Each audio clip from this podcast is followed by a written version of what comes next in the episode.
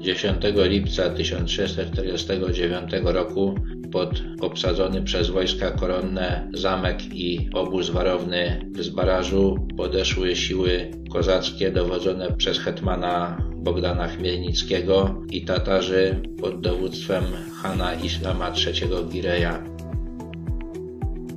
Liczebność wojsk koronnych historycy oceniają na 7 do 15 tysięcy, natomiast oblegających było od 140 do 300 tysięcy. Ponieważ rok wcześniej pod Korsuniem do niewoli trafili obaj hetmani, król wyznaczył regimentarzy Andrzeja Firleja, Stanisława Lanskorońskiego i Mikołaja Ostroroga. Głównodowodzącym miał być Firlej, jednak rzeczywistym dowódcą obrony z baraża okazał się książę Jeremi Wiśniowiecki.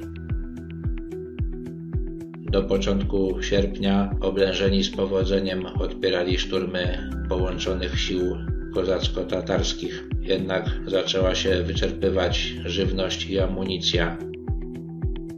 7 sierpnia do króla Jana Kazimierza dotarł wysłany ze Zbaraża towarzysz husarski Mikołaj Skrzetuski przedstawił rozpaczliwą sytuację oblężonych. Powiedział, że wytrwają jeszcze najwyżej sześć dni. Jan Kazimierz ruszył z odsieczą, dysponując tylko 15 tysiącami żołnierzy i został osaczony pod Zborowem. W toku pertraktacji udało się jednak przekupić Hana Islama III Gireja i zawrzeć pokój, który nie zadowalał kozaków, a był bardzo hańbiący dla Rzeczpospolitej.